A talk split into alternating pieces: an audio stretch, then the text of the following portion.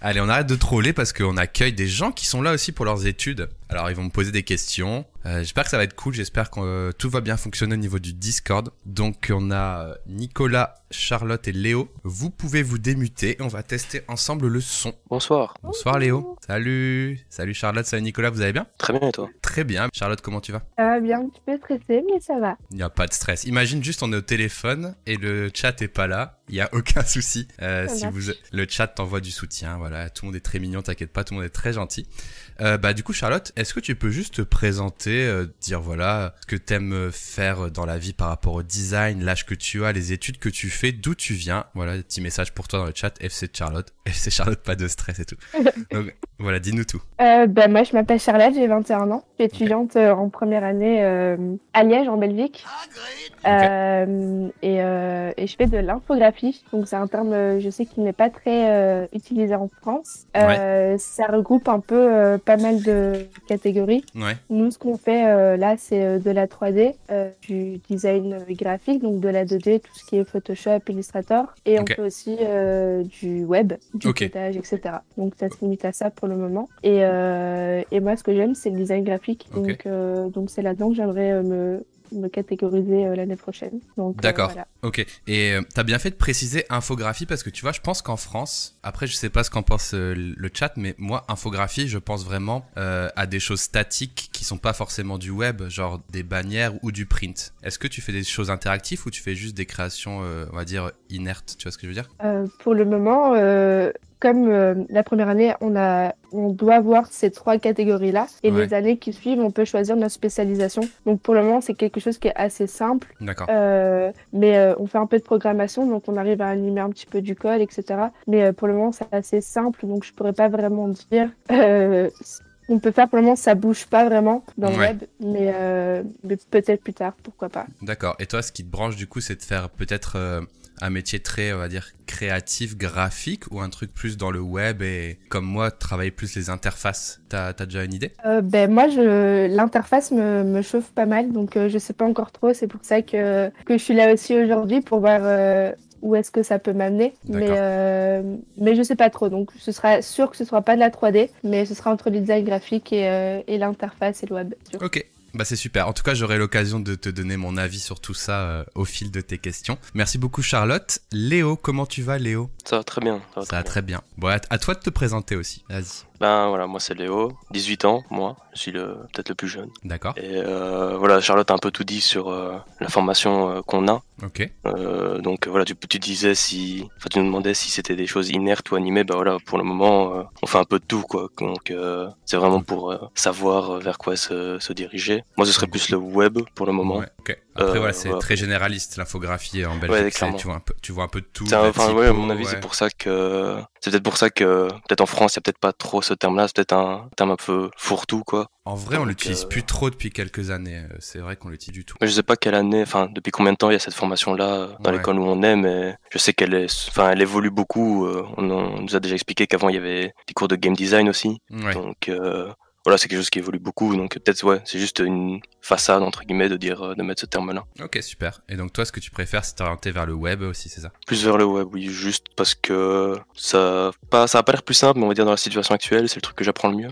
Ouais, et on en parlera tout à l'heure, mais je pense qu'il y a peut-être plus de débouchés aussi. Voilà, on peut penser à ça Bah aussi. oui, oui, bah, oui, voilà, je- on en parlera, Ok, ça roule. Bah, merci beaucoup, Léo. pas de souci. Et on termine par toi, Nicolas. Même question. Présente-toi. Dis-nous ce que t'aimes dans le, dans le métier du graphisme, tout ça. Moi, je suis arrivé un peu, euh, que là déjà, mais euh, je suis arrivé un peu par, pas par dépit, mais on va dire, bah, je me destinais à des trucs euh, réalisation hein, sur le cinéma. Bah, le formation infographie ici, euh, ça inclut tous les montages, tout ce qui est euh, maîtrise de Adobe Premiere, montage vidéo. Ouais. Donc, euh, je, je m'oriente plus vers ça. On a une option 3D vidéo. Pour à partir de la deuxième, donc je me destine Ok. moins que ce qui est euh, création euh, graphique, mais ça reste, c'est ça, pas un peu la fibre artistique quand même, donc c'est- ça reste, ça reste cool vraiment. Ok, donc toi, il te faut quand même un truc créatif où tu produises euh, plus de l'image, tu produises une expérience client sur un site. C'est ça que tu. Ouais, ouais, ouais. Ok, bah c'est hyper intéressant. Vous êtes euh, finalement trois profils un peu différents. C'est assez assez cool. Euh, bah écoutez, je vous laisse vous organiser vous trois. Euh, on a le déroulé des questions, donc je vous les laisse euh, vous organiser pour me les poser. Et puis on est parti pour euh, 40 minutes ensemble. Ça vous va? Parfait. Nickel. Ok, c'est parti.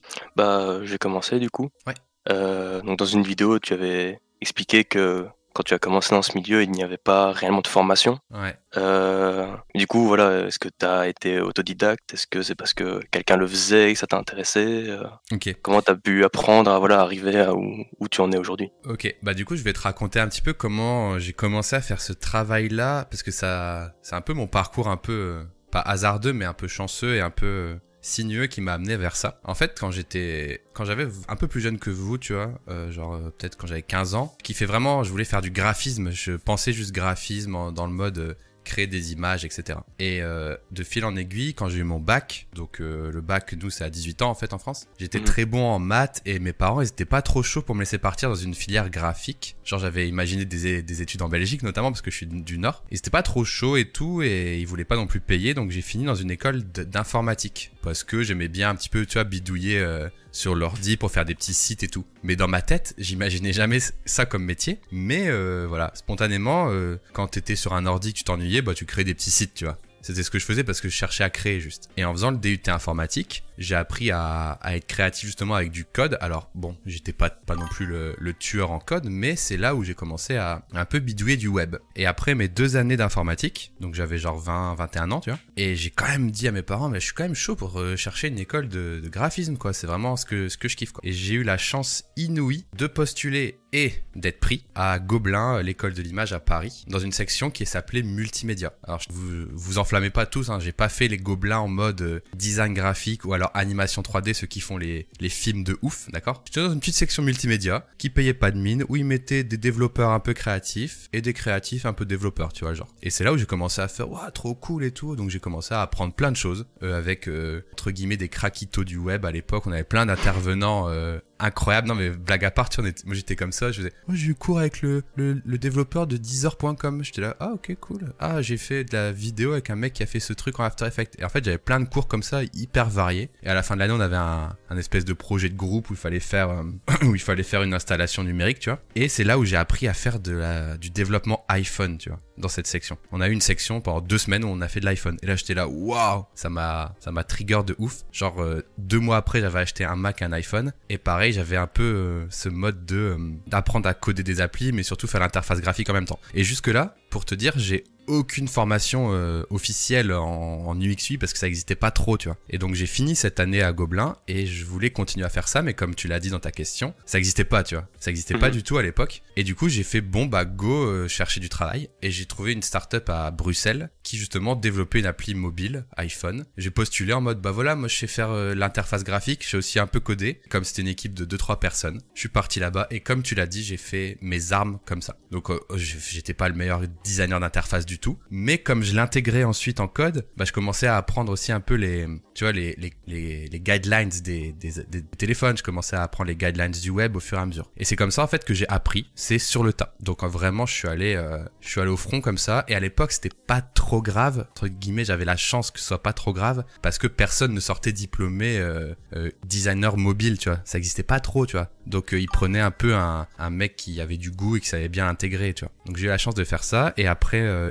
une année à Bruxelles, une année et demie. Je suis revenu euh, à Lille. Et là, par contre, j'ai euh, trouvé du taf dans une grosse SS2I qui s'appelle Capgemini. Et donc, c'était en 2010, tu vois. Pareil, ils étaient un peu en mode, Ah, on aimerait bien un graphiste, mais on n'est pas trop sûr de, de savoir quoi lui donner. Donc, s'il sait faire du, code, c'est cool. Et donc, c'était moi. Et à ce moment-là, tu vois, j'ai pu, euh, au fur et à mesure des années, apprendre sur le tas. Voilà, donc j'ai vraiment fait full autodidacte et j'ai vraiment été euh, à la découverte. euh, et je pense que je le, je le racontais souvent à l'époque, c'est euh, ma casquette de développeur intégrateur qui faisait que j'étais un graphiste qui était apprécié des entreprises parce que je disais toujours, moi je vais faire des maquettes qui sont après développables, tu vois. C'était un peu mon, mon argument il y a 10 ans. Et ça a bien plu, c'est comme ça que j'ai appris au fur et à mesure les métiers. Voilà. Ok, donc en fait, ouais, c'est ce que t'expliquais, t'as jamais euh, réellement eu une certification, on va dire, parce que de toute, de toute façon, ça n'existait pas à ce moment-là, quoi. Bah ouais, ça existait pas et finalement c'était euh, un peu une chance entre guillemets parce que du coup euh, j'avais j'ai pas non plus forcément eu le syndrome de l'imposteur non plus parce qu'en Ah fait oui, on me disait on me disait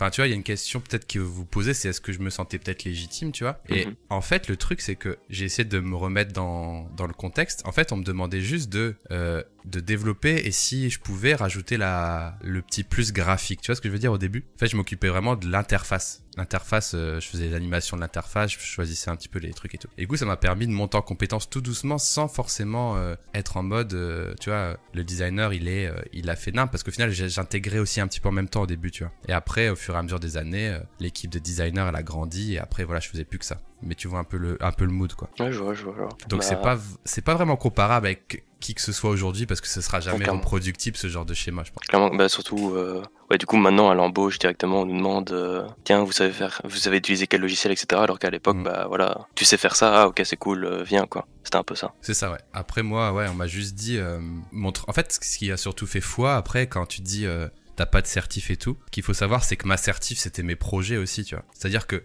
Oui, t'avais des preuves, entre guillemets. ouais, tu voilà, savais mais- faire un peu. même si je reste humble sur ça, bah quand je venais euh, soit à Gobelin pour mon entretien, soit quand j'arrivais dans des entreprises, je disais bah regardez pour m'amuser j'ai fait cette appli, euh, regardez, euh, enfin j'avais codé plein de trucs tout seul en mode euh, tu vois dans ma chambre ça m'éclatait tu vois. Notamment l'application Skyrock si vous regardez mes vidéos YouTube, cette magnifique application.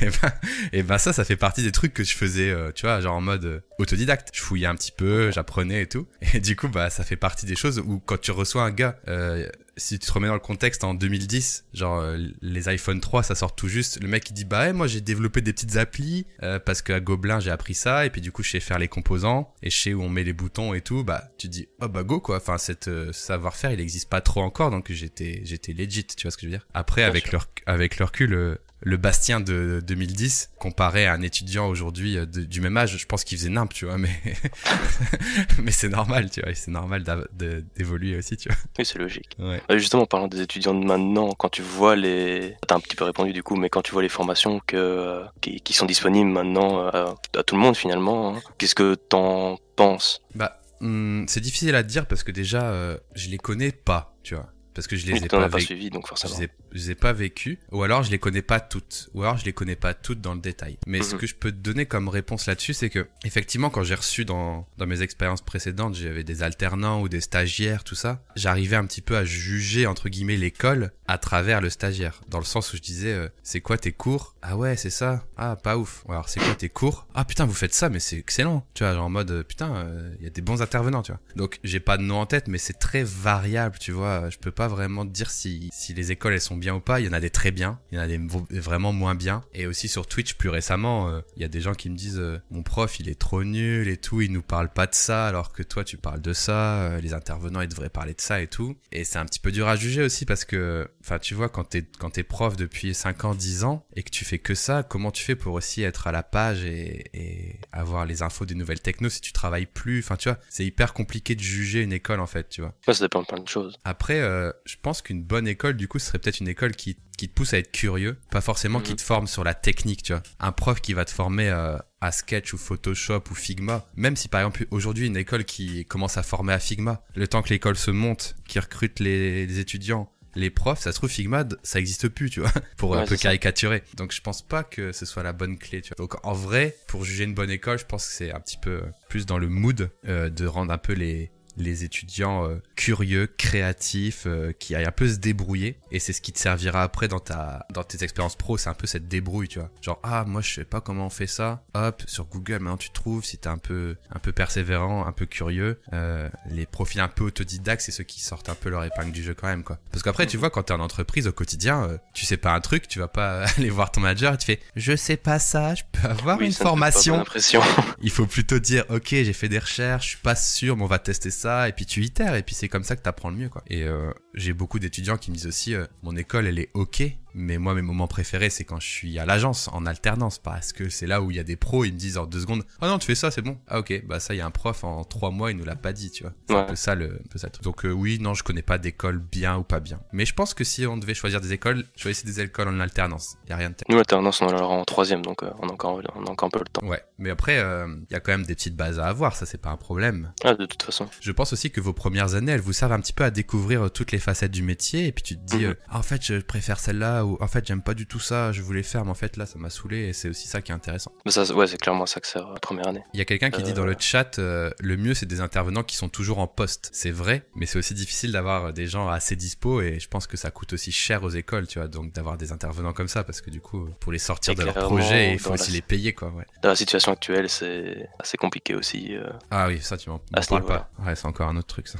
Mais Mais enfin, je sais pas si on aura le temps d'en parler, mais oui, non. Je sais pas, enfin, j'imagine que la situation n'évolue pas trop, mais en Belgique, c'est assez compliqué les écoles. Bah après ça, je suis pas étudiant donc je pourrais pas te répondre et je suis pas intervenant non plus en ce moment donc je pourrais pas être de bons conseils mais je remarque très bien le syndrome de tout le monde est sur la visio avec le micro coupé, avec la cam coupée. T'as un mec qui fait son cours un peu dans le vide donc il y a plus la même euh, vie que t'as dans une salle de C'est cours. plus la même énergie, hein, clairement. Plus euh, les profs et les étudiants, ils viennent de passer euh, 8 heures sur Discord ou sur Zoom, ils en peuvent, peuvent plus aussi, donc ça doit pas être agréable. Et ça, je m'avance pas dessus, mais voilà, je vois dans le chat des gens qui confirment, euh, ah, moi j'aurais pas aimé vi- vivre ça. Après, moi je fais des petites formations d'entreprise, tu vois, mais ça dure euh, des sessions de 3 heures, donc c'est acceptable de le faire en visio, mais à la fin t'es rincé, quoi. Je peux pas imaginer faire une semaine entière comme ça, quoi. En plus, il y en a qui dorment que 3 heures, donc. euh, Oh, mais ça, c'est- les pires.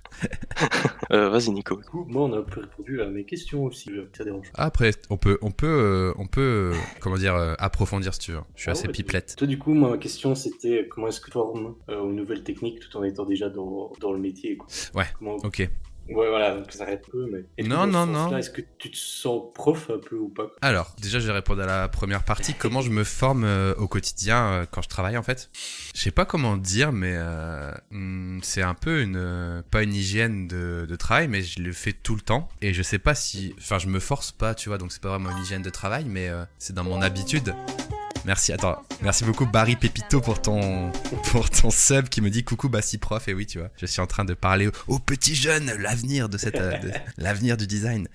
Euh, excuse-moi, euh, excuse-moi. Euh, du coup, euh, je disais juste, voilà, moi, c'est, c'est dans mes habitudes, tu vois, je suis assez curieux tout le temps. Et euh, même sur mon temps libre, tu vois, je vais ouvrir euh, Mhm. peut-être Twitter ou un truc, et puis je vais regarder, ça va me faire kiffer. Donc, euh, j'essaye de, d'avoir une petite veille. Voilà, moi, j'aime bien Twitter pour ça. Instagram aussi, ces dernières années, ça marche super bien. Il y a plein de comptes UX, UI, euh, et même de graphisme qui poussent des petites inspi. Je pense déjà si tu fais ça tous les jours, euh, c'est déjà énorme. Et si tu t'intéresses un petit peu euh, à ça en suivant deux trois personnes, ça peut le faire. C'est un peu comme ça que je fais ma veille. Et aussi, bah moi, j'ai la chance euh, entre guillemets de, de m'être investi dans une chaîne YouTube et une chaîne Twitch, euh, bah, parce que justement euh, cette veille que je fais, bah j'ai aussi envie de la partager et d'en faire quelque chose et du coup maintenant c'est une boucle un peu vertueuse c'est à dire que maintenant je fais aussi la veille un peu pour vous qui écoutez donc c'est ça qui est cool donc euh, c'est ça aussi qui me pousse un petit peu à à m'intéresser. Après, globalement, quand je suis chez- un client, euh, les meilleures idées ou les meilleures solutions que j'ai trouvées, c'est parce que j'ai passé euh, une heure ou deux, euh, comment dirais-je, avec euh, une heure ou deux avec euh, sur Twitter à chercher des trucs et ça m'a donné des solutions pour mes projets pro, tu vois, ap-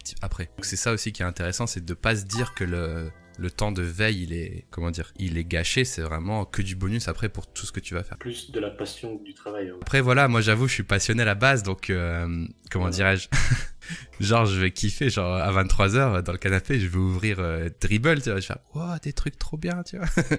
je, sais pas, je sais pas comment dire, mais je vais pas être en mode euh, faut que je me force, tu vois. Ouais. Voilà, donc après petites astuces, Twitter, je trouve c'est un très bel outil, il y a des gens qui n'aiment pas, mais quand tu suis les bonnes personnes, t'as des trucs hyper intéressants qui pop. Instagram aussi maintenant, il y a des vraiment très bons comptes. Alors un jour, si je, je pense que beaucoup de gens me le demandent, mais je prends jamais le temps. Mais je pense que j'ai une petite liste de, de comptes à suivre aussi, tu vois. Après, euh, j'avoue, je le fais un peu spontanément, donc j'ai jamais trié, mais euh, voilà. Il y a une autre technique que j'utilise depuis peut-être 10 ans. Ma page d'accueil Google Chrome, c'est Dribble. Il y en a qui Ah, font ça avec euh, Musli aussi, je crois. Mais en gros, dès que j'ouvre Google, j'ai des UI, tu vois. Et du coup, des fois, je me laisse un petit peu emporter, je regarde un petit peu. Et du coup, tu me dis, euh, est-ce que je me sens un peu... Ah, Musli, ok, merci euh, Lucille.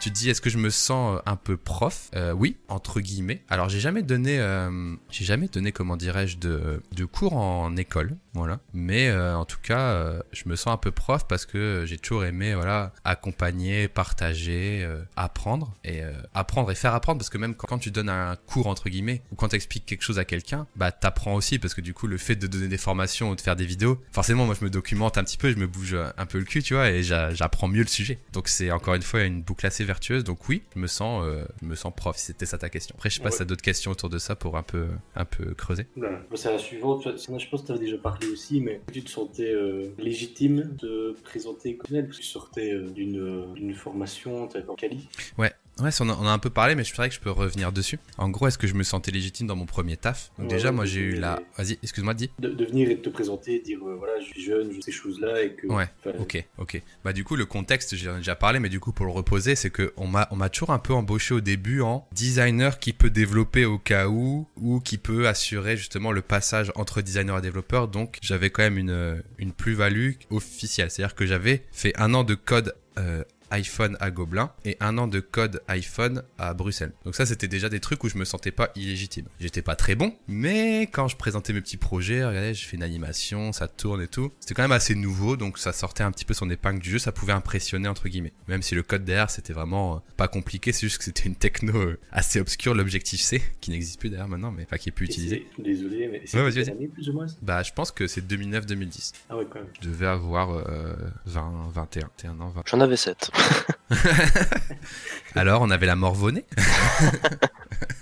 Bref, l'objectif C, tu vois, c'était hyper compliqué. Fallait mettre des crochets, des accolades, des points. En fait, je faisais juste une rotation sur un objet. C'est juste que la petite plus-value, c'était ça tournait dans un iPhone. C'est ça qui était un peu impressionnant. Tu payais ta licence développeur 80 euros par an. Enfin bref, tu vois. Et donc ça, je me suis senti plutôt légitime. Encore une fois, j'ai eu la chance qu'on me me donne des postes où, on, comment dirais-je, on me dise, voilà, c'est ça ton rôle, c'est pas très grave si t'es pas euh, un graphiste. Tu vois ce que je veux dire? On me challengeait Ouais. pas trop sur la créativité. Parce que j'ai jamais été un graphiste en mode ouais j'ai fait une recherche au niveau des fontes là on part sur un truc baroque parce que la l'ambiance enfin j'étais plus en mode ok comment on peut faire une interface qui va être euh, efficiente qui va être développable nanani nanana tu vois. Et du coup ça plaisait un petit peu euh, aux SS2I parce que derrière ils avaient une armée de développeurs il fallait qu'ils envoient le projet le plus rapidement. Et ça plaisait aux clients parce que je disais voilà l'idée c'est une interface euh, simple épurée euh, qui va être efficace. Et en fait je sais pas si j'étais par chance un cran en avance sur les termes un peu UX et tout mais du coup moi j'allais vraiment euh, je faisais des trucs vraiment à l'époque tu sais où c'était le flat où il y avait presque rien sur l'écran. Donc j'étais pas trop lésé de mon manque de de technicité graphique tu vois. Oh il a pas su faire une, une shadow diffuse machin tu vois j'étais peut-être pas chaud sur ça. Mais du coup j'ai eu la chance de l'apprendre au fur et à mesure un petit peu en douce et en douceur tu vois ce que je veux dire? Ouais, ouais. après, il y a des fois, je me suis pas senti légitime, je peux te le dire. Notamment, euh, enfin,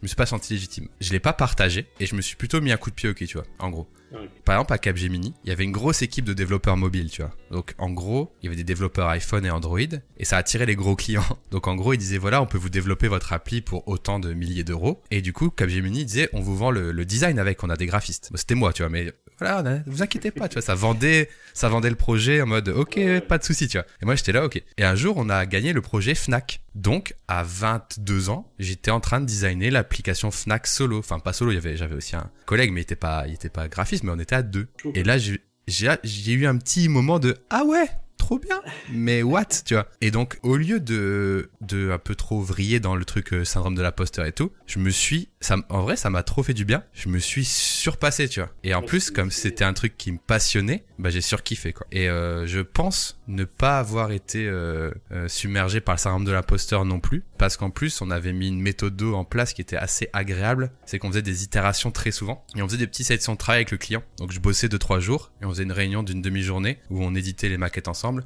etc., etc. Et de ce fait, eh ben, on avait créé plutôt un truc de co-création qui faisait que toutes les idées et tout le résultat, c'était un travail d'équipe avec le client. Et ouais, je suis monté en confiance comme ça aussi, tu vois. C'était hyper cool. Et je peux te dire que ça, c'était un boost de ouf après, hein, d'avoir fait cette appli qui n'existe plus Ouais, maintenant. Elle a été redesignée 15 fois, mais euh, c'est trop cool. Donc voilà un petit Ouais, peu euh, comment j'ai un peu, je me suis un peu euh, armé dans le milieu du travail, quoi. Moi, je laisse la charge. Après, je rajoute juste euh, euh, que j'étais assez chanceux sur ça, tu vois. C'est-à-dire que Ouais, y a des bons projets qui sont tombés, tout ça, mais ça m'a pas pétrifié. Ça que je voulais raconter, ça m'a plutôt boosté. Et j'ai essayé de, voilà, tirer sur la corde en essayant de trouver euh, le plus de trucs cool. Et le carburant de tout ça, très important pour tout le monde qui écoute, c'est d'aller regarder ce qui se fait ailleurs, chercher les idées, comprendre pourquoi. Et normalement, que vous soyez euh, moyen fort, très fort, machin, ceci, jeune ou vieux, vous arriverez toujours à la bonne solution si vous pensez à pourquoi et qu'est-ce qui serait la bonne solution et que testez un petit peu ça avec les utilisateurs, tu vois. Et à partir de là, tu peux être serein si tu, si tu back up ça avec, euh, avec les utilisateurs. Tu vois ce que je veux dire? Ça, c'est intéressant. Euh, Vas-y, Charlotte, toi de jouer. Alors, euh, moi, je voulais savoir si tu étais indépendant ou employé. Ok. Eh bien, je suis les deux depuis très peu de En fait, je suis en CDI chez Atecna depuis trois ans et demi là. Et euh, très récemment, pour des raisons uniquement euh, organisationnelles, je me suis inscrit en indépendant pour encaisser euh, de façon légale et ne pas aller en prison tous les dons de Mr. Stan et de Romdej. Mais plus sérieusement, ouais, c'était pour, on va dire, officialiser ma, mon statut de Bastille sur Internet. Je me suis déclaré. Voilà, comme ça, ça coûte rien en fait de se déclarer en France. Donc j'ai fait un statut Bastille 8, tu vois, un statut freelance. Mais je suis toujours à temps plein chez Atecna et je ne prends aucune commande de projet autre que celle que je fais à Atecna pour la simple et bonne raison que je n'ai pas de besoin d'argent et que je n'ai déjà pas assez de temps dans ma semaine pour faire tout ce que je veux, donc je ne vais pas accepter d'autres choses. Donc voilà, je suis indépendant depuis, on va dire, trois semaines, deux semaines, je suis nul, je sais rien faire, euh, les factures, les déclarations, je suis paumé, mais le fait est que je dois te répondre, je suis employé et indépendant maintenant. Et, euh, est-ce que tu voudrais être euh, indépendant, mais temps plein, c'est-à-dire quitter ta boîte et, euh, et lancer ta boîte à toi du coup Est-ce que ça te motiverait? Alors ça, c'est un peu spécial, mais c'est, enfin, ça évolue tout le temps pour moi, mais aujourd'hui, j'en suis au point où j'ai pas, je suis pas encore trop prêt, tu vois. J'ai quand même beaucoup de peur. Euh, déjà, je suis hyper bien à Tecna. Euh, j'ai des missions cool, j'ai une équipe cool et je, comment dire, je, je jouis d'une communauté de designers de 30 personnes avec qui, bah, on échange et on,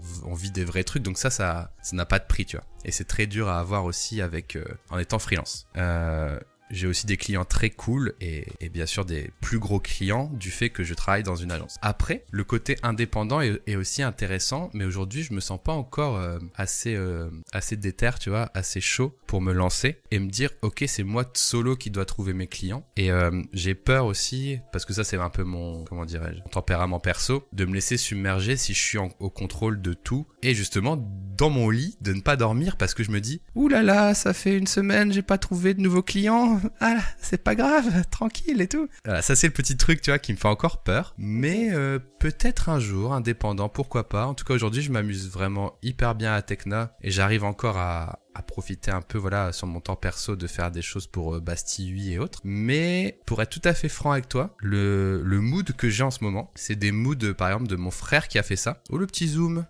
euh, de mon frère qui a fait ça, de par exemple Benjamin Code qui fait ça, ou d'autres, j'ai pas tous les noms en tête, mais de faire un, un travail qui te rapporte assez d'argent pour travailler 4 jours, voire si t'es vraiment un show de show 3 jours, pour avoir du temps libre. Et ça, je pense que c'est plus ça mon ma cible de vie dans les prochaines années, tu vois. C'est de pas augmenter mon salaire, mais plutôt de réduire mon nombre de jours travaillés, tu vois, pour bah kiffer euh, du temps euh, avec ta famille, pour faire des vidéos, euh, pour m'amuser sur des choses pas rémunérées, etc. Donc voilà, le fameux 4 5 e ce serait mon goal ultime de voilà, un jour faire ça. Mais pas forcément en full indépendant, tu vois. Je peux quand même être chez un chez un employeur en CDI qui me dit voilà, tu viens travailler autant de jours, etc. Et ça, ça me paraît intéressant parce que bah, je pense que pas mal de gens l'ont ressenti aussi avec euh, le confinement. Euh, rien n'est plus précieux que des, des jours où tu peux faire des choses que des juste de l'argent, tu vois. Parce que tu peux bosser tous les jours de ta vie et avoir masse d'argent. T'as pas de temps libre pour le, pour le kiffer, c'est pas intéressant. Donc je me rends compte que là, qui a de la valeur pour moi, c'est un peu de temps libre bah, pour kiffer en fait. Donc euh, si tu veux tout savoir sur euh, ce que j'ai en tête ces derniers, derniers mois,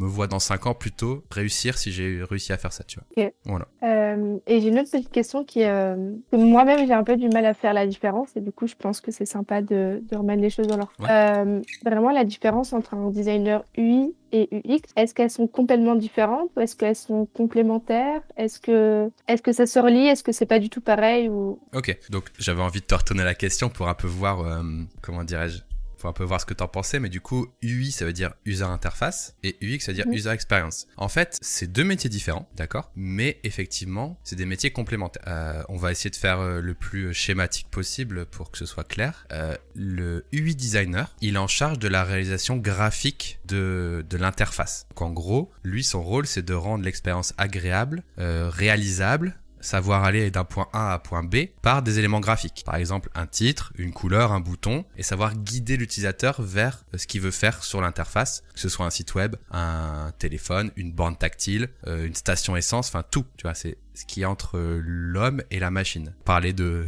mots des années euh, des années 90, l'IHM, l'interface on machine. Donc ça c'est l'UI designer, ça c'est son rôle. Et ensuite l'UX designer, si on le prend dans son plus pur euh, son plus pur rôle, ça va être de réfléchir à l'expérience de l'utilisateur. Mais pour te donner une image très clair, l'UX ne, ne fait pas d'interface. Il dessine pas de boutons, il fait pas de de- d'animation, de, prototype. Normalement, il fait rien. L'UX, en fait, il va vraiment faire de la recherche sur l'utilisateur. Voilà, par exemple, prenons un exemple. Euh, J'ai des utilisateurs qui vont sur ce site. Qu'est-ce qu'ils veulent voir en priorité? Donc, il va faire des interviews. Il va aller tester le site existant. Il va euh, créer des personas. Des personas, c'est euh, bon, on a plutôt euh, des femmes de 40 ans et des hommes de 28 ans sur notre site. Ah, ok, peut-être qu'il y a deux parcours. Et il va dégrossir toute cette partie l'UX designer, d'accord? Et il va du coup en, en tirer des conclusions euh, qui sont plus sur l'expérience globale. Et ça peut être des UX designers qui bossent sur des choses où il y aura pas du tout d'interface graphique, tu vois. Genre, on peut parler du UX design euh, pour extrapoler un petit peu sur euh, comment on circule dans un aéroport, euh, comment euh, comment on récupère euh, sa commande au drive. Enfin, tu vois, ça c'est de l'UX design. Tu vois ce que je veux dire? Donc l'UX design, faut pas voir design comme euh, graphisme. hein. Déjà, il y a le faux ami. Les gens des fois disent design pour dire graphisme, c'est pas la même chose. Design, c'est dire conception. Merci Oxton pour ton prime, merci beaucoup. Du coup, voilà, design, ça veut dire conception. Donc euh, UX, c'est vraiment l'expérience. Comment je vais identifier, comment mes utilisateurs vont interagir avec ça. Et les UI, ils vont transmettre ça par une interface. Et évidemment, il y a des zones de recouvrement entre les deux métiers. Pourquoi? Parce que déjà, tout simplement, quand tu fais une interface, bah, tu penses un peu à l'expérience. Quand tu penses à l'expérience, tu t'imagines un peu déjà les interfaces, tu vois. Tu comprends? Du coup, ce qui se passe parfois, c'est que dans les très très petites équipes ou les très très petites boîtes, tu peux avoir un profil qui est UX UI, qui va faire les deux. Par contre, dans les plus grosses équipes, tu auras 30 designers, bah, tu vas avoir 10 UX, euh, 10 UI, 10 motion, et chacun va se répartir en fonction de sa spécialité, tu vois. Ok, super. Merci beaucoup. Est-ce que c'est clair pour toi? C'est clair. Parfait. Je vais repasser la, la main à Léo, du coup. Merci beaucoup Caroline pour ton sub de niveau 1, Voilà, on merci de beaucoup. parler euh, de l'interface. Quand Yes. toi tu travailles par exemple sur une interface, Ouais. euh, les premières choses, les choses primordiales qu'il faut travailler pour euh, voilà, faire une l'interface d'une application ou d'un site web, pour toi c'est c'est vraiment quoi les choses les plus importantes? Ouh, alors là c'est un peu dur à répondre, ça va dépendre de pas mal de cas de figure. Euh, les choses les plus importantes à ne pas rater, j'imagine. Bon, ouais, quand même, j'imagine. Moi, je pense que je vais pas te répondre un truc du genre il faut un bouton ou alors il faut une police comme ça, euh, machin. Mais je pense qu'il faut penser, encore une fois, la réponse elle va souvent être ça, c'est à la personne qui va l'utiliser. Parce que tu vois, Mhm. je peux te dire ouais, il faut que les textes ils soient assez gros pour que ce soit lisible. Il faut qu'il y ait les bons contrastes pour que ce soit lisible. Pour te sortir une liste comme ça. Ou alors il faut que ce soit joli ou faut que ce soit à la charte. Mais en fait, la vraie réponse c'est pas ça. La vraie réponse c'est il faut que ça plaise, que ça marche vis-à-vis des gens qui vont l'utiliser. Et souvent c'est pas toi qui va l'utiliser. Peut-être par exemple un client euh, de, de ton client c'est euh, un gars de 50 ans. Toi t'as as 20 ans et du coup vous avez pas du tout les mêmes goûts. Vous avez pas du tout la même façon d'utiliser un téléphone. Ou j'en sais rien, je, prends n'importe quel exemple. Et du coup, pour moi, une bonne interface, c'est une interface qui va répondre aux besoins de la personne finale qui va l'utiliser. Et pour ça, bien sûr, plus on prend de l'expérience, plus on commence à un petit peu avoir les automatismes de ok, ça je le sens que ça va plus marcher pour ça, etc., etc. Mais comme je l'ai dit tout à l'heure, rien de tel d'aller rencontrer les utilisateurs, de leur montrer des choses, de voir ce qu'ils comprennent, ce qu'ils comprennent pas, et de créer un petit peu cette interface au fur et à mesure. Alors évidemment, une interface, bah faut que ce soit, euh, que ce soit ensuite, il y a- des basiques quand même si on veut rentrer un peu dans les détails, si on veut faire une petite liste. Il faut que les couleurs soient assez contrastées pour être lisibles, les textes ni trop gros ni trop petits en fonction du device. Euh, avoir des, des règles d'alignement, etc. pour s'assurer que ce soit développable et que ce soit responsive. Mais tu vois, quand je fais la liste comme ça, ça a moins d'intérêt que ce que j'ai dit avant sur, euh, bah, plutôt penser à l'utilisateur. Et pour prendre un exemple, euh, une appli par exemple, je sais pas, Airbnb, si tu l'utilises sur ton ordinateur, dans ton canapé chez toi, bah t'as une interface qui prend tout l'écran avec des textes un peu petits, mais c'est pas grave parce que c'est sur ton ordinateur, tu découvres, tu fais euh, aff- afficher les photos, etc. C'est Airbnb. Par contre, Airbnb, si tu l'utilises dans ta voiture, alors que t'es dans le métro ou dans le métro, en train d'arriver sur ton lieu de check-in, il faut pas qu'il t'affiche le même site. Il faut qu'il t'affiche un gros bouton rouge, contacter l'autre, un gros bouton rouge, lancer le GPS. Toi, il faut que ça soit vraiment adapté euh, au contexte et à l'utilisateur. Tu vois le genre Merci beaucoup, biscuit. Ré- C'est bien parce que tu, fais d'une pierre deux coups. La, la question juste après, c'était ça. C'est vrai euh, Bah oui, on- justement, j'avais posé la question comment faire pour euh, réussir à démarquer l'application ou euh, Ah, téléphone oui. du site web dont, dont il vient, etc. Donc euh, voilà, tu fais d'une pierre deux coups, c'est cool. Mais, j'avoue, euh, mais du coup, c'est pour euh, du mais coup je vois clairement ce que tu veux dire. oui. Ouais, mais du coup, pour essayer de reparler un petit peu de l'interface, euh, parce que là, du coup, en effet, quand je parle, parle un peu du X aussi, tu vois, parce que forcément, comme on le disait tout à l'heure, c'est c'est entrecoupé. Euh, Mhm. Le fait de se dire la personne va utiliser l'appli dans le métro ou dans son canapé, ça c'est de l'UX, mais du coup l'UI s'en sert aussi pour euh, adapter son interface. Donc tu vois, tout est lié. Mais si tu veux qu'on reparle un peu de la question de l'UI, euh, moi ce que je conseille aussi pour euh, pour step up et puis pour apprendre un petit peu, c'est de pas hésiter à s'entraîner à refaire les choses qui marchent déjà. Tu vois, par exemple Apple ou Google, ils ont un système de calendrier qu'ils utilisent depuis 10 ans et qui fonctionne. Tu peux te douter qu'il y a eu 100 personnes qui ont bossé dessus et qui ont, ont fait des tests. N'hésite pas à t'approprier ça à comprendre pourquoi ça marche comme ça, à le refaire, et comme ça, plus tard, ce sera du bagage aussi quand tu seras face à une interface à faire. Tu auras des petits réflexes.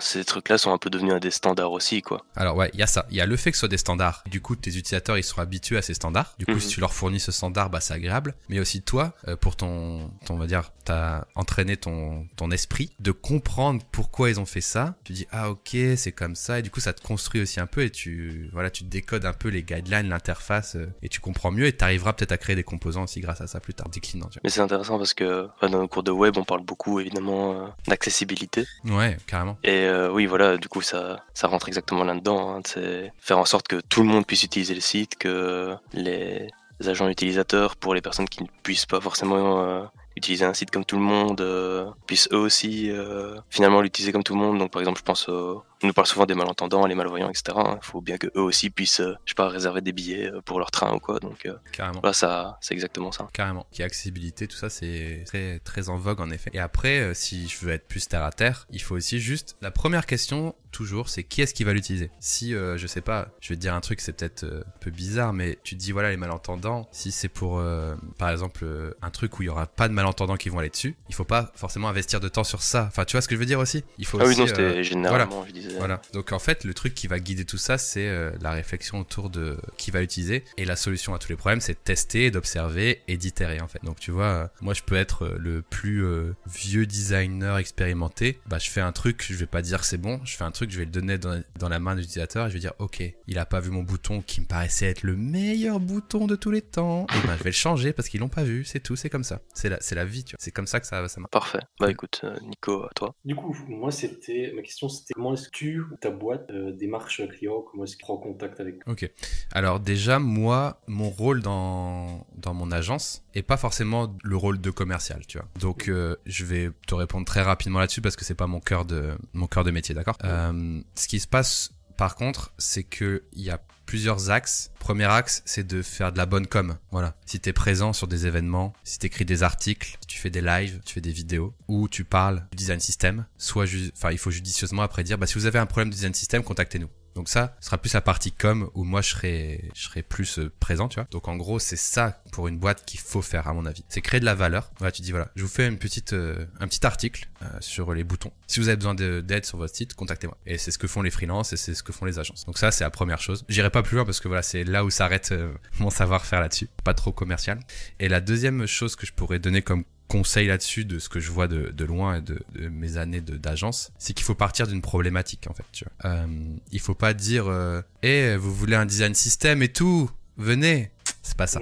il faut créer et puis les gens. Mais non, c'est en fait, il faut partir. Il faut partir d'un problème. Si tu dis à ton client, "Eh, tu veux un design système Regarde, c'est trop bien. Comment je le fais? Il va te dire, "Ouais, euh, non, ça va, gros, c'est bon." Si tu commences à faire, grâce au design, euh, comment améliorer la productivité d'une équipe de design de 15 personnes? Nanani, nanana. Et là, ah ouais, genre je vais gagner combien de thunes? Ah ouais, je gagne, euh, je gagne 5000 balles par mois parce que ça fait gagner du temps. Ah ouais, ouais, ok, ok. Bah du coup, ouais, design system, c'est intéressant. Vous pouvez nous former sur design system vous pouvez nous aider à le mettre en place. Et voilà, là tu pars d'un problème et tu résous un problème. Donc la clé du truc, c'est pas de démarcher des clients pour démarcher des clients, c'est d'identifier les clients qui ont peut-être un problème, tu vois, ou un truc à améliorer et de voir si tu peux les aider, tu vois. Donc si tu vas chez Adidas, tu dis euh, bonjour, vous voulez un nouveau logo? Ils vont dire bah non, ça va tranquille. Par contre, si tu vas dans une boîte où le logo il est problématique, tu dis voilà, votre logo est problématique parce que regardez, il y a 25 euh, personnes de gens qui le voient pas, 32 personnes qui l'ont confondu avec une aubergine et 7% euh, qui savaient même pas que c'était vous. Je vous propose d'améliorer votre logo. Ça c'est plus pertinent, tu vois ce que je veux dire? Allô Oui, tu m'entends.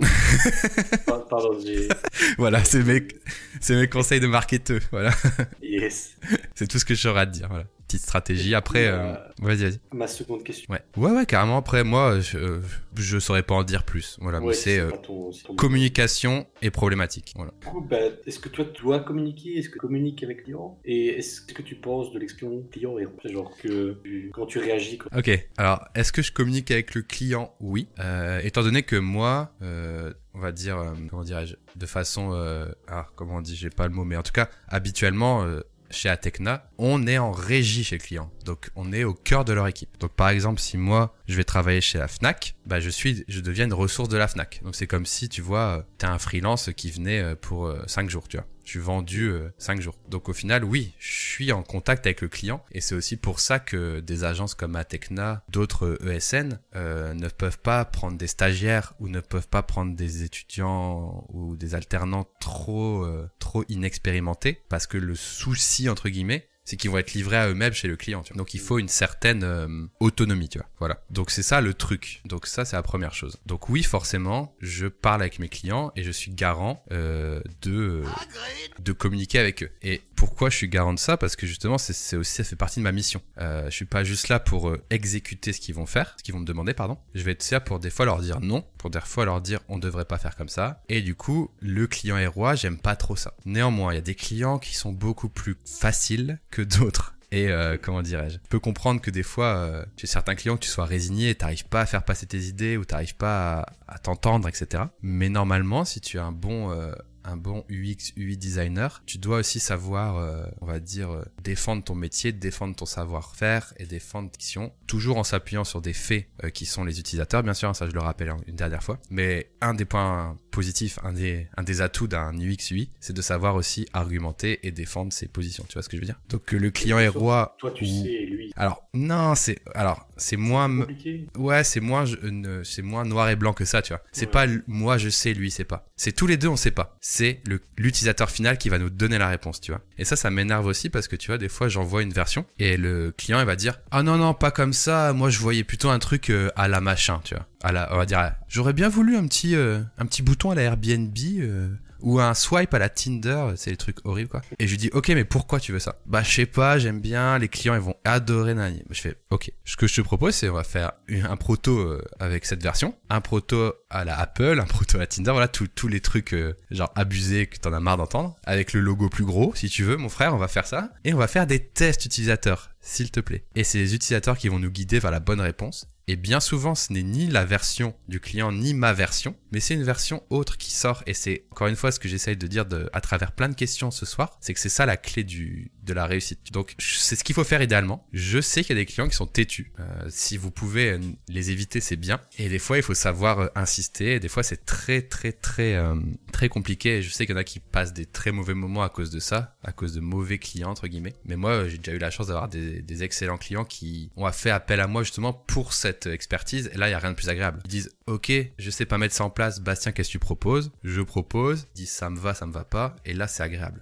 Quand t'as un client qui a déjà son idée en tête avant de t'appeler, là, ça va être. Et là, il faut voilà reposer les choses, voir si il veut vraiment un UX UI designer ou s'il veut juste un exécutant web designer. tu. Après, là, il y aura toujours des mauvais clients comme ça. Je peux pas pas le solutionner. Après, si tu as ce petit discours, pour moi, c'est le discours qui peut faire tourner le client têtu. C'est viens, on va voir les utilisateurs ensemble. Et normalement, grâce à ça, tu peux arriver à faire passer des choses que t'aurais jamais su faire passer avant. Tu vois ce que je veux dire? Ce sera ma petite astuce du soir sur ça. Et du coup, j'ai une question qui me vient un peu ça, mais le test client, comment, comment ça se passe? Que- Qu'est-ce que tu reçois? Des, des données? Des, des j'aime pas, j'aime bien? Alors, c'est un sujet hyper vaste et euh, nous, on va en parler rapidement. Après, on, on conclura. Là, je vois qu'il est 19h24, donc euh, on se laisse encore 5 minutes. Je vais te parler quand même un petit peu de ça parce que c'est intéressant. Alors, c'est pas mon cœur de métier, donc je vais pas aller trop loin pour pas dire de conneries. Mais là, ce serait plus un UX researcher pur qui te donnerait des réponses euh, hyper précises. Mais en gros, c'est quoi un test utilisateur? En fait, c'est juste aller chercher du feedback sur un sujet. Mais en fait, il y a plusieurs tests utilisateurs. Tu peux faire des tests utilisateurs quantitatifs, c'est-à-dire envoyer ta maquette au plus de monde possible, genre t'envoies ta maquette à 150 personnes, ou alors faire du test qualitatif, envoyer ton test à 5 personnes. Et quand tu fais du test quantitatif, tu vas juste vérifier euh, où les gens ont cliqué avec un outil et tu vas dire ok ils ont réussi à 27%, raté à 70%. Tu vois. Quand tu fais du test qualitatif, tu vas passer une heure avec chaque personne. Tu vas leur poser des questions sur leurs habitudes, tu vas leur donner l'interface, tu vas observer, tu vas noter tous leurs rictus, s'ils ont froncé les sourcils, etc., etc., etc. Donc tu vois, t'as plusieurs façons de tester. Il faudra, euh, comment dirais-je, faire appel au bon type de test au bon moment, tu vois. Donc ça, ça va être le rôle de l'UX researcher, l'UX euh, designer pur. Et pour donner une petite, euh, petite anecdote, récemment, moi j'ai fait un prototype sur le, le choix du magasin sur un truc de géologue, tu vois. Et ben moi, j'ai fait mon taf, mais j'avais une UX designer senior qui fait que ça. Et ben je lui ai fait confiance, je dis voilà, moi il me faut ces réponses-là. Je veux savoir si les gens ils préfèrent rechercher sur la map. Je, euh, préfère, je voudrais savoir si les gens tapent le code postal ou est-ce qu'ils tapent la ville, tu vois. C'est hyper important parce que ça, tu changes l'interface aussi. Enfin, tu vois, j'ai listé tout ce que je voulais savoir. Et elle, elle m'a dit, ok, eh ben, je pense qu'on va faire un test qualitatif sur ça, un quantitatif sur ça. Enfin, elle m'a fait un petit, un petit protocole, tu vois. Et après, on a refait un proto ensemble et est revenu avec des résultats, tout simplement. Et là, on a travaillé en binôme, tu vois. Donc, si j'avais dû le faire tout seul, bah j'aurais peut-être été- moins fort qu'elle, mais voilà. Après, il y a plein d'autres types de tests. T'as euh, A/B testing, par exemple, si tu veux euh, tester deux versions, bah tu développes les deux versions avec les développeurs, tu l'envoies à un, client sur deux. Bon, ça c'est un peu plus risqué parce que tu le mets vraiment en production. Il y a aussi le guérilla test. Guérilla test, c'est tu fais ta maquette, tu vas dans, dans le magasin ou dans la rue et tu cherches des utilisateurs. Tu dis bonjour monsieur, euh, pour un bon de réduction, vous voulez bien répondre à deux trois questions, poser des questions. Enfin, tu vois, il y a plein de façons de faire. L'important, c'est d'aller chercher euh, la donnée la plus adaptée à ce que tu cherches en ce moment. tu vois. Des fois, les des fois les tests utilisateurs, c'est juste des questionnaires. hein. Bonjour, Oui. vous cherchez votre magasin par euh, code postal ou par nom Et t'envoies ça à 1000 personnes. Tu as plus de d'infos que si tu l'avais fait euh, à trois personnes. Enfin, t'as plus de, de, de safety, tu vois. Ok? Ça va. On se fait encore deux trois questions? Ouais, je pense qu'on était un peu, on s'est encore posé deux, deux- Ouais, vas-y, deux trois, c'est bien. Je vais y aller du coup. Euh, donc maintenant que voilà, on sait que forcément tu as une chaîne YouTube, une chaîne Twitch, on sait que tu es à la fois indépendant et euh, dans une tu Comment, et tu as ouvert une boutique aussi. Euh, comment tu fais pour gérer ton temps quand parce qu'il faut dormir déjà des fois. Je dors pas. Mais je vois, je- tu l'avais dit au début. Non, en, en plus, je suis un énorme dormeur, mec. En plus, je, il faut que je dorme euh, 10 heures, tu vois, pour être bien. Donc, euh, je, je, suis pas bien du tout. On, on dit que c'est ce qu'il faut. Ouais. Alors, pour la boutique, ça, c'est anecdotique. Hein. Petite parenthèse, c'est juste cet été, quand j'étais en vacances, j'ai dessiné des petits trucs sur mon iPad. Et je les ai mis sur une boutique un peu automatique euh, pour les petites private jokes avec les abonnés. Euh, J'en fais pas du tout euh, un business. Hein. C'est vraiment un truc, un truc C'est automatique pas pour des la blague. goodies, des trucs dérivés. euh. Il y a des petits goodies, mais c'est, j'ai mis la marge à, à 0 euros en fait. Enfin, Ah. enfin, en gros, j'essaye pas de gagner de l'argent. C'est juste pour la blague s'il y a des gens qui voulaient euh, commander des conneries, tu vois. En gros, c'est ça. Mais euh, oui, c'est, t'es plus pour le côté un peu communautaire que, que, que pour gagner de la que thune. rentable, ouais. J'ai pas gagné d'argent. C'était juste pour la blague d'avoir un tablier à grid, tu vois. Ok. bah, une bonne blague. Bonne blague. Euh, sinon, ouais, pour YouTube et Twitch, comment je gère un petit peu tout ça? Déjà, pour, euh, on va en parler plus longuement euh, dans 10 jours, mercredi midi, avec The Design Crew qui m'invite justement dans un, dans un live euh, qui va parler que de ça, en gros. Comment gérer son temps. Et donc euh, là, je vais essayer de te faire une réponse euh, un peu simple, mais euh, au final, euh, comment dire, on, on, est- on développera plus ça euh, la semaine prochaine dans l'autre interview, je pense. Ok. Euh, ce qui se passe, c'est que déjà j'ai eu la l'occasion de pour Twitch de démarrer ça, euh, comment dirais-je, pendant le confinement où j'ai eu euh, quelques semaines de chômage partiel et donc euh, j'étais dans mon appart et je me suis occupé en faisant du Twitch. Donc j'ai commencé le Twitch comme ça. Je, te comm- je commence par Twitch parce que c'est la réponse la plus basique et ensuite Oui, de bah en gros euh, termine ma journée de travail, euh, je l'enquille le plus vite, quitte à prendre une pause moins moins longue le midi pour finir à 18h et j'enquille sur euh, une heure de live ou deux, deux heures deux fois par semaine. Et en fait, ce que j'explique sur Twitch, c'est que je le prépare plus. Au début, euh, je préparais un petit peu, mais là, je fais juste une liste de choses à regarder et je discute avec la communauté. Et j'ai une énorme chance d'avoir ça, d'avoir des viewers et de pouvoir lancer un live et de passer un beau moment euh, sans préparation, tu vois. Donc ça, c'est pas ce qui me prend le plus de temps. Par contre, pour la chaîne YouTube, ouais, j'avoue, euh, c'est chiant parce que j'aimerais avoir plus de temps. Aujourd'hui, bah, des fois, je vais poser un petit jour de congé pour terminer un truc. Je vais bosser un petit soir, bosser un midi. Ça commence à être un petit peu compliqué. Donc ça, pour YouTube, on en revient à la réponse que j'avais fait tout à l'heure. J'aimerais bien, dans quelques années, avoir le fameux 4-5e, euh, le Graal. Donc YouTube, au début, je l'ai lancé euh, euh, avec Atecna. Euh, en gros, j'avais du temps euh, sur mon temps Atecna, justement, pour faire cette petite communication, euh, pour faire cette notoriété, etc. Cette année, Atecna a décidé de, de se recentrer sur d'autres formats que YouTube. Donc, ils m'ont laissé Bastille en solo. Et depuis, bah, je tire sur la corde totalement en faisant ça sur mon temps perso. Donc, c'est aussi pour ça que, tu vois, l'envie l'envie de, comment dirais-je, l'envie d'avoir ce fameux petit 4 5 se fait un petit peu, un peu, un petit peu demander. Après, tu vois, moi, ma vidéo, je la tourne le samedi et puis euh, j'essaye des fois quand je fais pas de live, voilà, à 18h euh, ou à 17h45, je me fais une heure de montage et puis voilà, je me fais des petits, des petits ajouts comme ça, tu vois. Oui, Mais t'essaies de c'est- caser ça quand tu peux. voilà, mais j'imagine une vie qui pourrait être incroyable et celle de dire salut à tous, euh, je commence mon montage à 9h du matin, je suis euh, je suis créateur de contenu, ce serait incroyable en vrai. Mais Mhm. bon, c'est un peu tôt mais tu vois, ce serait hyper agréable quand même. Donc euh, je le garde dans un coin de ma tête, tu vois ce que je veux dire ce, Bon, serait un, j'espère. ce serait un rêve cool mais bon, je suis pas non plus sur un, un milieu non plus très on va dire très grand public et en plus, j'aimerais garder la main à la pâte pour pas devenir ce professeur dont on parlait euh, tout à l'heure euh, qui n'est plus à la page euh, et qui parle des technos il y a 10 ans parce qu'il a arrêté de bosser, tu vois aussi c'est ça le problème. Mhm. Voilà. Parfait. Bah, Charlotte, écoute, vas-y. Est-ce que tu as un remède au manque de créativité? Ah, intéressant. Euh, un remède au manque de créativité. Hmm. J'ai pas trop de remèdes. Je t'avoue que euh, après, déjà moi je trouve que je fais pas un truc si créatif, tu vois. Faut un peu débunker ça. Euh, Peut-être contrairement à Ballot ou Justin Buisson, tu vois, ces ces créateurs là, eux ils sont vraiment plus orientés sur l'art. Et je pense que quand ils ont une panne de créativité, eux ils sont peut-être dans la merde. Moi j'ai quand même une grosse base, on va dire technique et un peu terre à terre, on va dire 80%. Euh, du coup, c'est vrai que j'ai pas trop cette sensation, euh, cette sensation qui peut venir. Par contre, tu vois, ma créativité, moi je la laisse aller euh, au travers, au travers de, de streams, de montage vidéo, tout ça.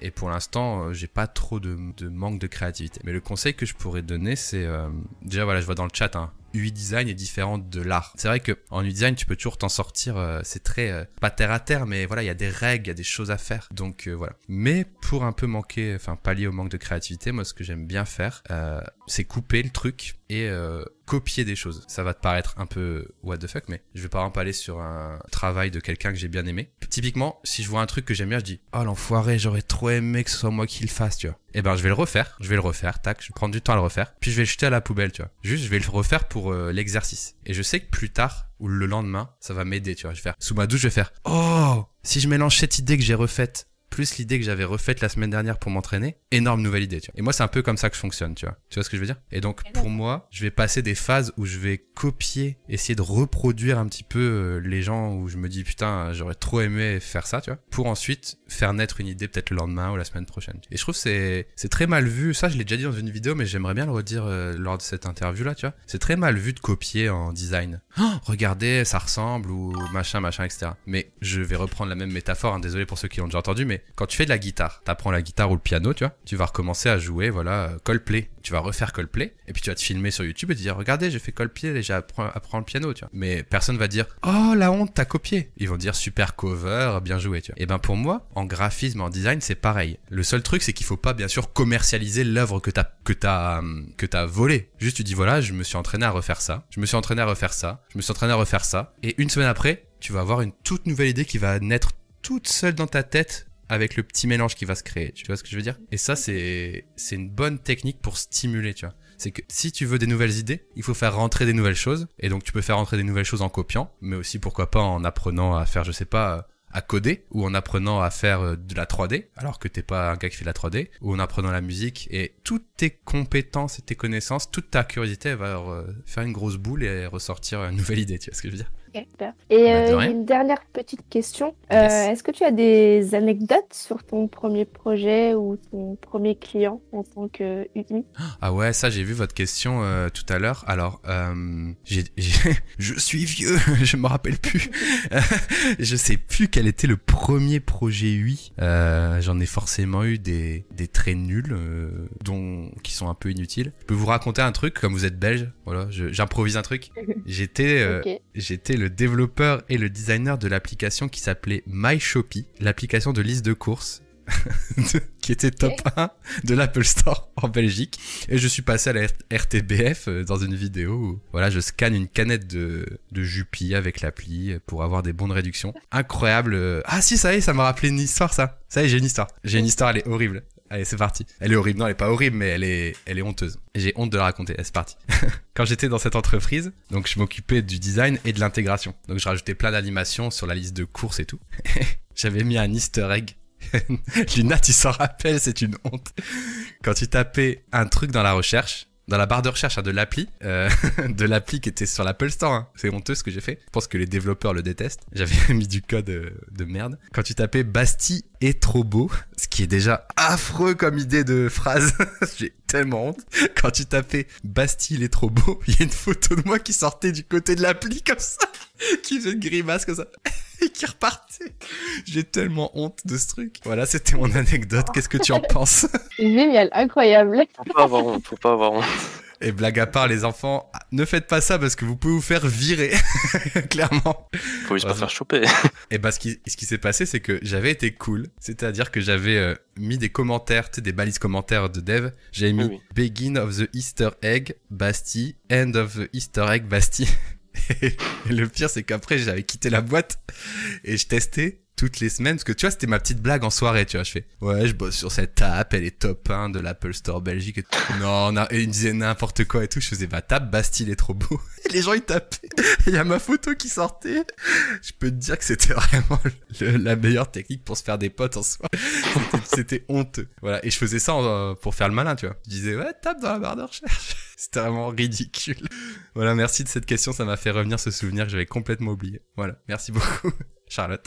Merci à toi. C'est toi. Bon, écoutez, Euh, les moi, amis, c'était très cool. Hein. Oui, c'est ça. De mon côté, c'est fini. Je j'ai plus rien à, à poser comme question. Je sais Je pas pense qu'on avait euh, déjà un petit peu euh, dépassé. euh, Ouais, Pas de souci, pas de souci. Bah les amis, je vais vous, je vais vous laisser raccrocher tranquillement. En tout cas, merci beaucoup de m'avoir, euh, de m'avoir sollicité. Je suis content qu'on ait pu faire ça en live parce que du coup là, on a pu faire profiter ça à, à 150 personnes et puis en plus, bah voilà, c'est, c'est enregistré forever. Donc euh, petite interview et puis comme ça, vous avez vos réponses pour votre projet. Bah, Euh, vous avez passé de- un beau moment. Ouais. Oui, nous avoir accordé ton temps. Cool. Bah écoutez, passez une bonne soirée. Puis j'espère à bientôt sur euh, sur Twitch et sur YouTube. Ouais. Ciao tout le monde. aussi. Bye Au bye. Au revoir. Au revoir, ciao. Ah, c'est fini. Comment ça vous a plu les amis? Ça vous a bien plu? Je voyais que vous envoyez plein de messages, j'étais un peu dissipé, mais j'ai aussi vu des très bonnes questions dont j'ai pas pu répondre. Euh... Désolé pour cette, euh, cette dernière anecdote. Merci Lily Ah oui, mais merci tous les subs aussi que j'ai pas pu trop remercier pendant l'interview. Euh, merci Lily, passe par là pour ton niveau 1, c'est trop gentil. On a pour le chat. Non mais t'inquiète, t'inquiète, de toute façon je le lisais pas vraiment le chat parce que je pouvais pas répondre à deux personnes en même temps.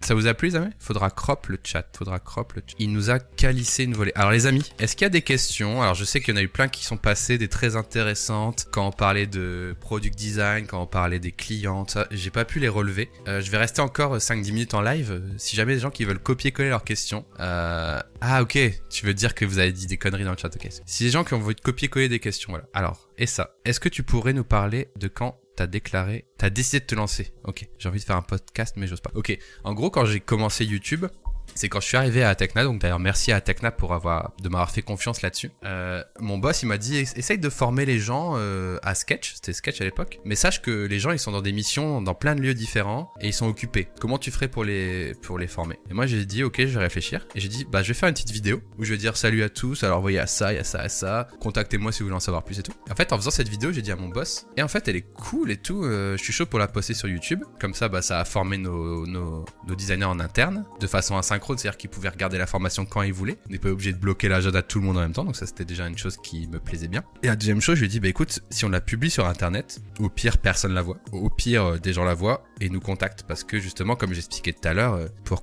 démarcher des clients bah il faut montrer ton expertise. Donc c'est comme ça euh, que que je me suis lancé sur YouTube et j'y ai pris vite goût, tout simplement parce que depuis longtemps dans ma tête ça trottait, hein, tout ce qui est joueur du grenier, tous ces tous ces formats là un peu de, de critique un peu, je me disais ah, j'aimerais trop faire le designer qui critique les choses euh, un peu comme euh, joueur du grenier qui critique les jeux vidéo, tu vois, c'était un peu mon idée de base et en fait tout simplement le montage vidéo et tout j'adore et ce qui fait que dès que j'en ai fait une bah j'ai eu trop envie de continuer. Le ton un peu décalé, euh, le ton un peu on explique des choses mais tout le monde peut comprendre et on voit un résultat graphique. Honnêtement sur la chaîne YouTube si vous regardez un petit peu ça part un peu dans tous les sens. J'ai pas eu de concept fort non plus dès le début mais voilà après j'essaye de faire aussi au niveau de mes envies. Peut-être que j'ai des séries plus marquées mais voilà un peu l'idée. Incense tu dis t'as dit des grosses vérités. Tu dis j'ai j'ai dit des, bonnes choses, j'ai dit des dingueries que j'aurais pas dû dire. J'ai dit des trucs bien. T'es formé seul, un peu un Bastille du grenier. Voilà, exactement. Toi qui as fait du dev et du design, est-ce que tu dirais qu'il y a autant de ressources pour apprendre le design en ligne pour le dev? J'ai quand même l'impression qu'il y a plus de choses pour apprendre le développement, dans le sens où le développement, bah, ça marche ou ça marche pas. Du coup, c'est très terre à terre comme apprentissage. Lui design, t'as des trucs qui marchent ou qui marchent pas, mais il y a quand même un feeling, il y a quand même un ressenti. Ces dernières années, ça s'est quand même beaucoup démocratisé. Romdej, hein, je te disais, Twitter ou les petits posts Instagram qu'on a regardé la semaine dernière euh, sur les doudontes et tout, ça quand même, ça aide beaucoup. Je pense que j'aurais bien aimé l'avoir quand j'étais plus jeune. Je pense qu'il y a toujours un peu plus de dev car c'est très, très terre à terre, mais sur le design, on, on est quand même bien fourni maintenant. Est-ce que les designers ne doivent pas tous devenir des T-shape designers spécialistes d'un sujet, mais curieux avec des barres sur les autres? Je suis d'accord avec toi, Welbo, mais ça dépend aussi euh, à quel type d'équipe tu, tu aspires. Si tu aspires à être un peu full stack et être euh, un peu dans une startup et faire un peu de tout parce que tu aimes toucher au product design, euh, à la com, un peu de design d'interface et tout, bah t'es pas obligé d'être T-shape, tu vois. Par contre, si tu veux monter dans des équipes où tu travailles avec des gros spécialistes qui euh, sont performants sur des trucs et tu creuses des sujets super précis, genre aujourd'hui j'ai bossé sur le bouton d'achat pendant 7 jours, c'était énorme, pas Là, il faut que tu sois T-shape et que tu sois spécialisé. Plus l'équipe s'agrosse, plus faut être spécialisé. Le designer du grenier, en vrai, c'était une de mes premières idées de concept en mode c'est quoi ce site? Les développeurs, ils l'ont fait avec le cul, tu vois, un peu comme disait joueur du grenier à la base, mais voilà. T'as dit des super vérités que les jeunes ont besoin d'entendre. Écoutez, bah si ça peut aider, je suis trop content. C'est plus dur d'apprendre le design en, en ligne. Ouais, c'est vrai que c'est plus dur d'apprendre en ligne parce que c'est plus, il y a plus un feeling, euh, un truc un peu plus euh, non palpable que du code. Mais je comprends. Ils ont pris de la drogue les développeurs. Regardez-moi cette scroll bar, la tab bar de Facebook. En vrai, j'aurais faire ça, mais je, suis pas acteur donc j'ai pas pu faire non plus. Pas très convaincu par ce dire de post Instagram, ça c'est peu nuancé. Alors voilà, on est d'accord, in science, c'est que c'est plus difficile de mettre des vérités euh, dogmatiques comme tu dis sur des sur du design, mais je trouve que quand t'es vraiment débutant from nowhere, si t'as déjà intégré toutes les valeurs qui sont dans ces petits posts Instagram, t'es pas formé forever, hein, sinon ce serait trop facile. Mais c'est trop bien pour démarrer quoi. Rentrer en agence c'est compliqué.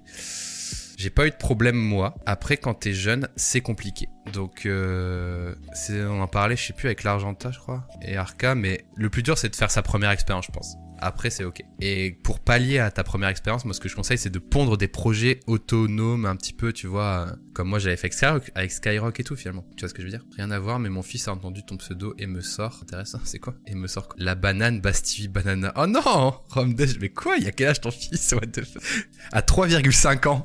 Gaëtan qui donne l'âge de son fils en virgule. Il a 3,5. Ah, attendez. Sur quels outils investir pour débuter? Euh, J'aime pas trop parler des outils, mais euh, tu peux, tu peux évidemment euh, regarder Figma, DubXD, c'est des choses euh, euh, qui sont plutôt safe et plutôt faciles à prendre en main. Donc euh, ça dépend ce que tu fais encore une fois, comme type de, comme type de projet. Quoi. Tu t'es fait pisser dessus, ok, ça parle des enfants, génial. Cool, c'est pour comprendre les concepts. Voilà. Euh, Popette, qu'est-ce que tu conseillerais à un jeune qui sort d'études, qui se retrouve au chômage et à qui on dit en réponse à des candidatures, nous recherchons un profil de 3-5 ans minimum. Ah, j'ai un peu parlé de ça juste il y a quelques instants. Car c'est sympa de faire des challenges, vous montrer, euh, mais euh, ouais, ouais.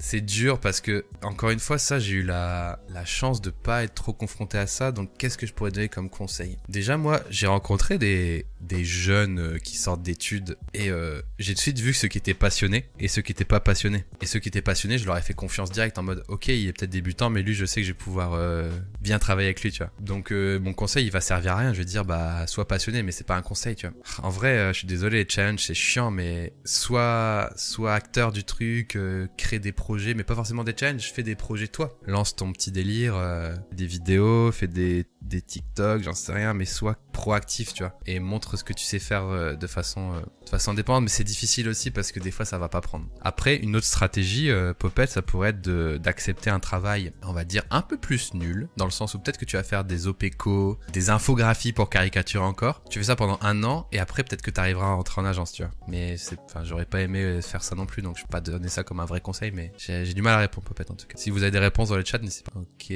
Dans ton agence, ton équipe est composée d'UI, UX et motion. On n'a pas de motion, on a deux trois personnes comme moi qui savent un petit peu euh, jouer avec le motion. Euh, justement, je donne une formation motion design en interne. Euh, en gros, en interne, c'est à des gens qui veulent apprendre ça en interne. Et on a identifié quand même deux trois personnes qui étaient super chauds sur After Effects et sur Lottie. Salut, salut, salut Ludep. Et donc au final, ouais, il y a quand même pas mal de, de designers qui sont chauds en motion, mais on vend pas de prestations motion. Par contre, moi j'aime bien quand même montrer un peu la faculté motion quand quand on fait des prototypes et tout. Licence Figma, ouais, c'est pas mal. Ouais, tu peux même prendre la licence gratuite. Selon toi, quelle serait la candidature idéale pour une alternance? C'est-à-dire euh.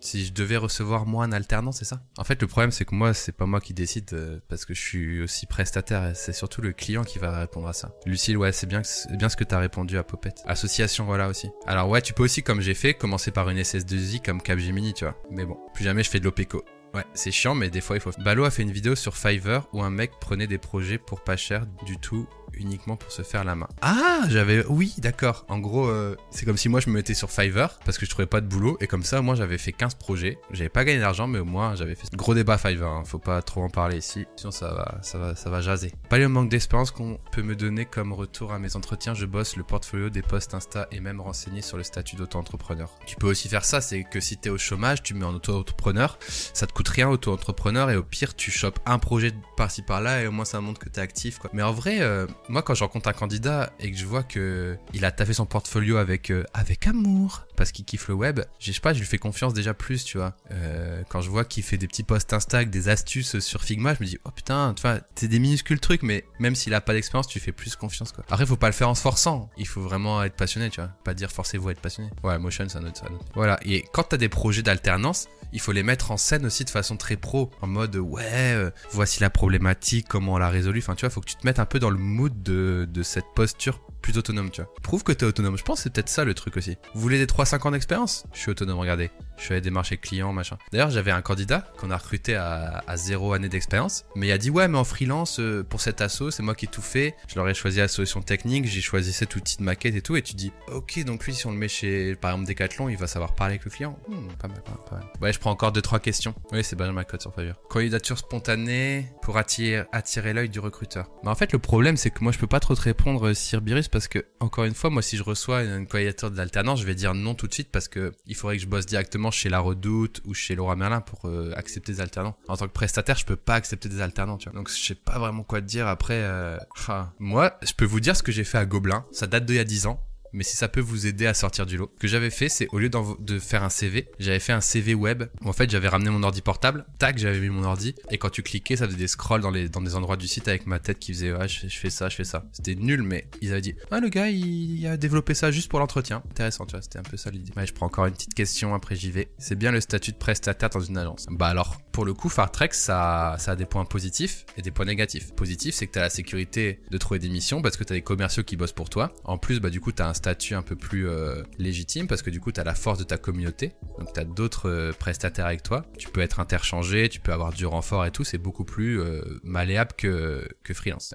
Si tu veux, Fartrex, tu tapes Neograph Factory sur YouTube, c'est une freelance. Elle a fait une vidéo prestataire, enfin agence versus freelance. Et ça répond à ta question. Allez, dernière question. Hello, j'ai passé 4 ans dans le support expérience client dans une boîte tech et je suis en reconversion. Je suis à fond sur UX. Depuis des années, je voudrais me lancer en freelance. À quel point tu penses que mon profil pourrait être légitime? Oh, à l'extérieur. Difficile pour moi parce que je suis pas freelance. Euh, c'est difficile parce que euh, bah je sais pas ce, quelle est la qualité de ce que tu fais. Euh, et après, tu peux être légitime parce que tu as fait un peu de la tech, donc tu pourrais commencer par faire des projets un peu de, de tech, mais euh, il faudrait que tu transitionnes tout doucement. Merci pour ton live. L'in- L'inverse du syndrome de l'imposteur Je sais pas, je réponds juste à Romdesh, c'est quoi cette question? Quel est le comportement adopté quand on a l'inverse du syndrome de l'imposteur? Genre le boulard quoi. Quand un junior trouve à redire à raison, bah je pense à un petit coup, un petit coup dans les genoux comme ça. Bam Non, bah écoute, euh, moi je dirais que c'est quasiment la même solution qu'avec un client chiant, c'est-à-dire que euh, tu lui fais, tu dis ok gros, euh, on va aller voir les utilisateurs, on va voir si c'est bon ou pas, tu vois. Voilà.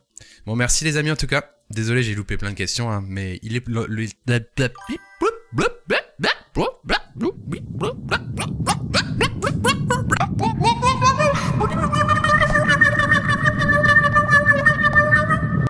Eh oui, il était temps pour moi d'arrêter ce live. Désolé, je voilà, j'ai bégayé une fois de trop, ça a tout fait planter. Voilà, c'était une il a dormi trois heures. Ce happening.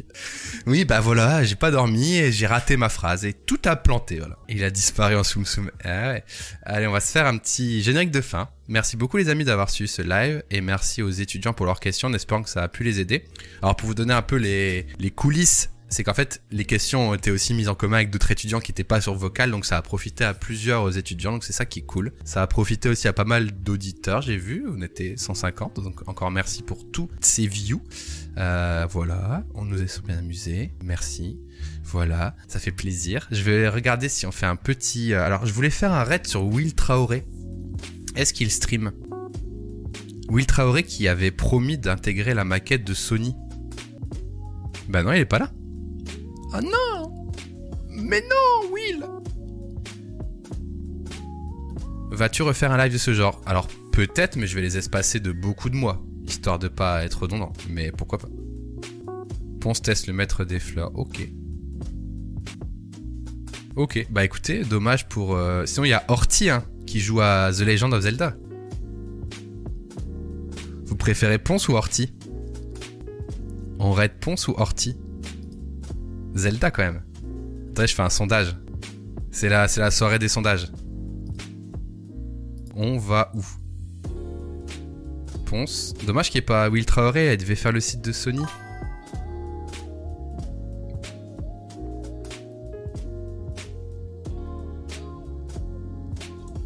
Allez, let's gong.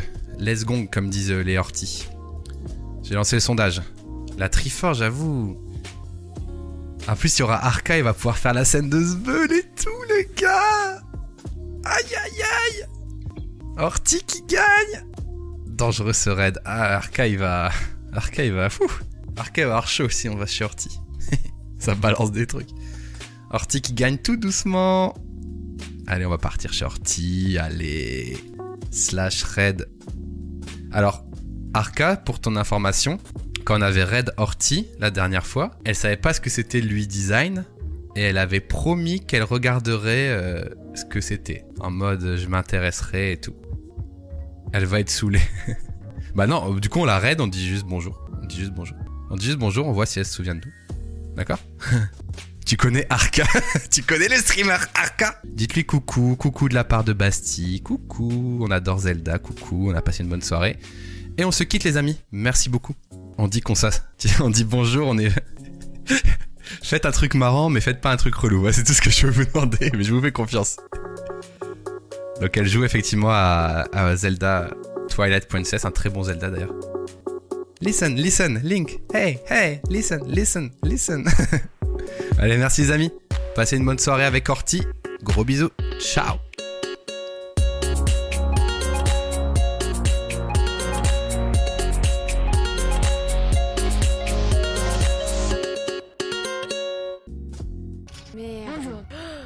Par qui là Attendez, j'arrive. Je vais mourir. Ah, c'est là-haut Non Merci Bassi pour ton raid, merci beaucoup. Bienvenue à tous, nous sommes sur Twilight Princess. Et c'est un peu la merde parce que du coup. Je sais pas où. Ça fait, ça fait vraiment 8 mois que j'ai pas joué au jeu. Ah, mais voilà, attends. Mais